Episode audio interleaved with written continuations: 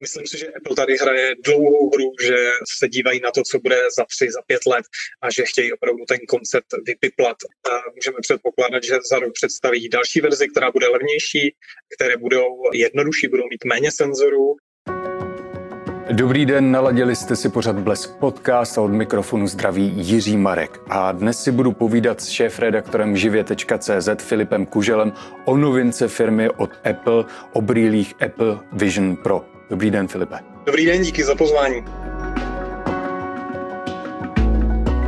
Já děkuji, že jste se připojil k našemu kolu. V pondělí 5. června představil Apple na World Wide Developers Conference nové brýle pro rozšířenou realitu. Jak tato událost, kterou jste na živě.cz sledovali online, vůbec vypadala? Byla to klasická keynote, taková, jaké Apple pořádá několikrát do roka. Tahle konference, kterou zmiňujete, tak je vývojářská, takže zaměřuje se především na ty, kdo vytvářejí aplikace pro platformy Apple. A na té úvodní přednášce vždycky jsou takové ty nejzásadnější novinky. V posledních letech většinou byly softwarové, ale letos tam přišla právě i tahle velká hardwareová věc. No a i když to tam jako nezapadá, mělo by to být pro vývojáře a tohle je opravdu nový kus hardwareu, zásadní věc, zásadní premiéra, tak to tam zapadá v tom smyslu, že ty brýle se začnou prodávat až eh, začátkem roku 2024 a ten prostor, který tady Apple vytvořil, tak je vlastně právě pro vývojáře, aby měli čas udělat své aplikace, přizpůsobit je pro tenhle nový hardware. Mm-hmm. O brýlích se určitě ještě budeme bavit, ale co ještě jiného Apple během tohoto představení ukázal veřejnosti? Bylo tam něco zásadního? Oni vlastně iterovali svůj eh, procesor M2 Ultra, který je ještě výkonnější než M2 Pro a další variace na M2 a hnedka ukázal nové počítače, které s tímhle procesorem pracují. Eh, je to Apple Mac Studio, snad to nepletu, a pak je to Mac Pro, což eh, jsou nástroje pro profesionály, pro grafiky, střihače. Teďka důležitá věc, jaký je rozdíl mezi VR brýlemi a brýlemi s rozšířenou realitou?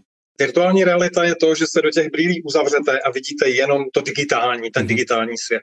Rozšířená realita je o tom, že kombinuje právě svět kolem nás a do něj umistuje nějaké virtuální prvky. Takže kdybych to vztáhl asi k nejznámějšímu virtuálnímu prostředí, což je asi Metaverse, eh, které chtěl založit nebo založil Mark Zuckerberg, tak to je virtuální realita nebo rozšířená realita, co on vytvořil? Metaverse by asi spadala spíše do virtuální reality, ale tam je to zase komplikované v tom, že to může být jak v brýlích, tak na počítači nebo na telefonu. Mm-hmm. Takže ale blíže to má k té virtuální realitě tady při té definici. Teďka úplně ta nejdůležitější otázka, co všechno má teda Apple Vision pro ty nové brýle umět? Mají vlastně změnit způsob, eh, jakým konzumujeme obsah, jakým eh, komunikujeme, jakým pracujeme. Dosud to bylo, že se díváme na nějaké zařízení, a saháme na nějaký počítač a pracujeme s tím. Teď to všechno má se odehrávat v tom displeji, který je v těch brýlích. A jiná bude i interakce s tím počítačem, zatímco dnes saháme na klávesnici, na myš, touchpad, tak tam je to všechno udělané tak, že se podíváme na nějaký prvek, on se aktivuje a já ho takhle prsty potvrdím, mm-hmm. případně můžu scrollovat, zvětšovat okna. Jsou to jednoduchá gesta, která dělám rukou a protože ty brýle mají takhle na spodní hraně kamery, tak oni právě sledují a jsou schopné identifikovat ta gesta, která dělám rukama. Mm-hmm.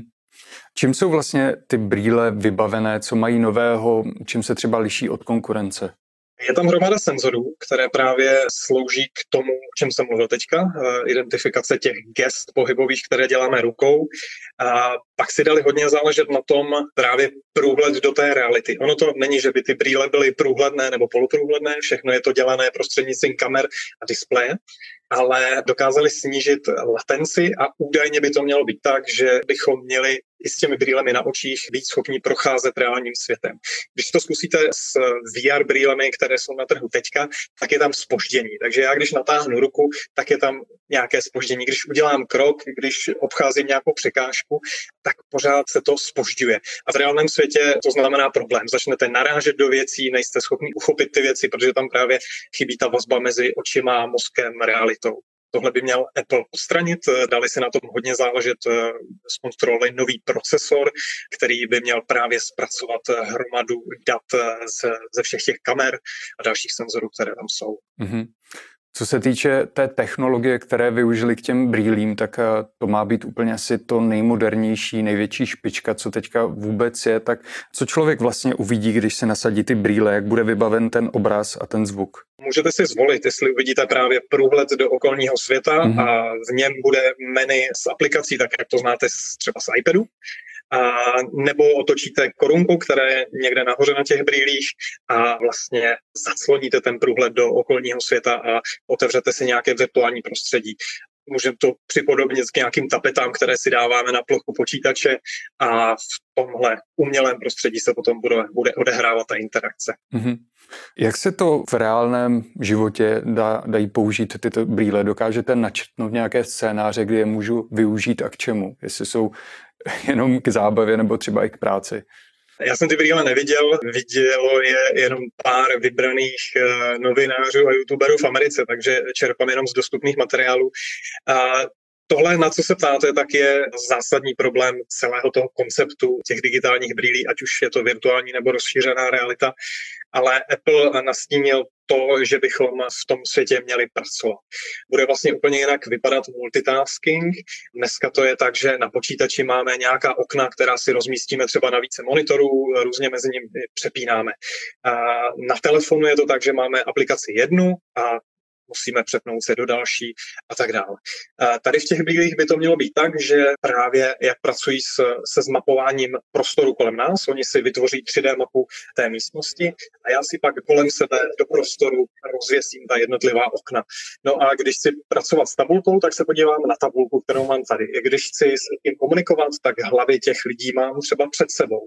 A, a takhle bych mohl pokračovat. Ty okna budou prostě rozmístěná někde kolem nás. Mm-hmm. A je to reálné, že lidé to skutečně takto budou používat. Přece jenom ty brýle vypadají jako zvětšené lyžařské brýle. Ta váha určitě nebude úplně příjemná, nevím, neměl jsem to na sobě. To je právě ta velká otázka, kterou si určitě kladli i v Apple, a upřímně řečeno, moc si to nedovedu představit.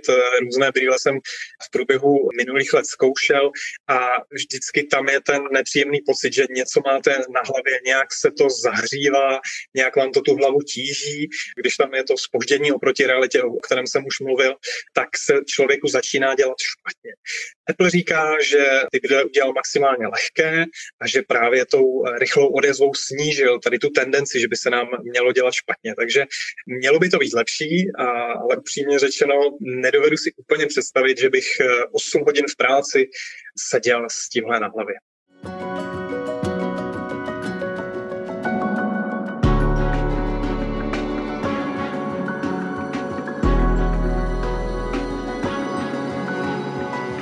A ta částka, kdy oni tvrdí, že se za to bude platit 3499 dolarů, což je zhruba 93 tisíc eh, českých korun, odpovídá to tomu výrobku?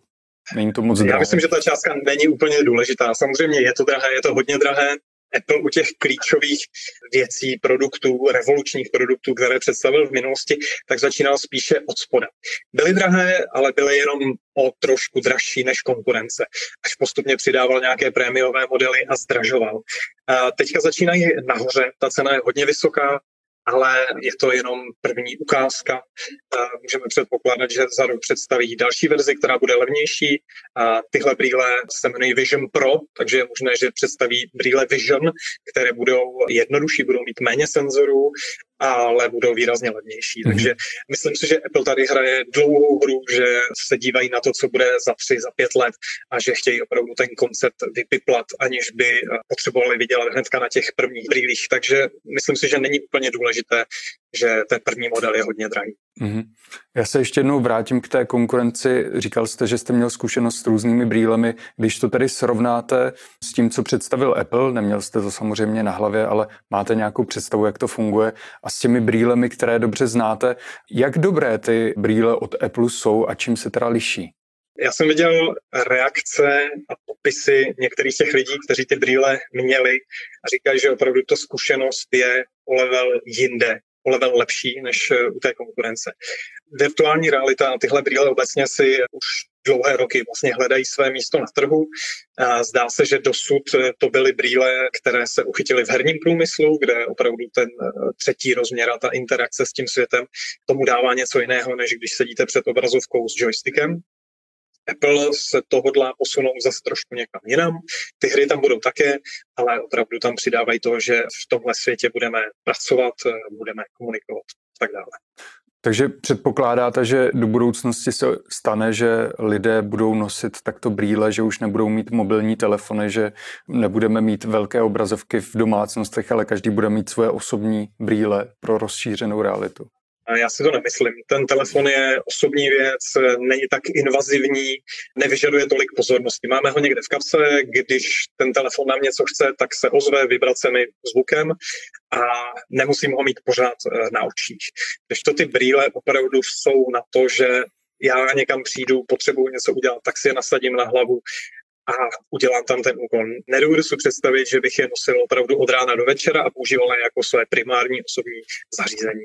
Když se o to Apple snaží, zvenku dali taky display, na kterém se budou zobrazovat vlastně oči toho uživatele a oni tím způsobem chtějí vlastně napomoc nějaké té lidské interakci, že, že lidi, kteří potkají toho uživatele těch brýlí, takže vlastně uvidí jeho oči a bude jim to připadat nějakým způsobem přirozené ale zase ti lidé, kteří to viděli, tak říkají, že je to takový trošku jako divný.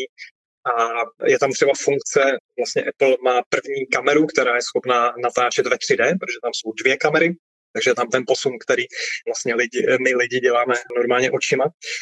A oni pustili takovou reklamu, kde tatínek natáčí eh, narozeniny své dcery a má na sobě tady ty brýle a pak vlastně kdykoliv si může ve 3D přehrát ten zážitek znovu, jako kdyby byl u toho, ale já si myslím, že je to trošku přitažené za vlasy, že pokud moje dcera bude mít narozeniny, tak tam asi nebudu chtít sedět s brýlemi, na kterých se zobrazují moje digitální oči. To je pravda, že to je trošku bizarní představa být na, na narozeninách v brýlích pro rozšířenou realitu. Ale ještě se zdržím, vy jste říkal, že si to nedovedete představit, ale přece jenom ty technologičtí giganti, ty brýle podle mě, chtějí z toho důvodu, že je to něco, co člověk nesundává, že může mít neustále na sobě a oni můžou být jako neustále v něm kontaktu a vysílat nějaké reklamy, sdělení a tak dále, že to je asi pro ně lákavé, nebo co vy v tom vidíte? Myslím si, že takovouhle představu měl Google před, budu jenom odhadovat, před deseti lety, kdy představil Google Goggles, a to byly opravdu lehoučké brýle, které jenom měly takový přidaný mhm. displejček hranul, na kterém se vlastně zobrazovaly nějaké stavové informace, notifikace, zpráva, navigace, když jdu po ulici. Tam to bylo opravdu takové neinvazivní ale tady je to opravdu o tom, že se uzavřete do nějakého zařízení, nasadíte si na hlavu brýle, které přeci jenom jsou docela masivní, docela těžké a i když se Apple snažil udělat nějaké kroky k tomu, aby ten člověk nebyl uříznutý, tak přece jenom uříznutý bude. A myslím si, že na chození po ulici a žití nějakého normálního života to úplně nebude. Mm-hmm. Možná otázka na závěr, proč se to doposud nikomu nepodařilo prosadit se s těmi brýlemi? Zmenoval jste Google, který narazil a nebyl jediný. Ona není žádná záruka, že se to podaří i Apple, ale Apple zvolil tu taktiku, která se mu osvědčila už několikrát v minulosti, že nechvátal, nechtěl být mezi těmi průkopníky, Oni si eh, vlastně počkali, podívali se, co dělá konkurence, podívali se, jaké technologie jsou dostupné na trhu, jaké by byly schopni vyvinout.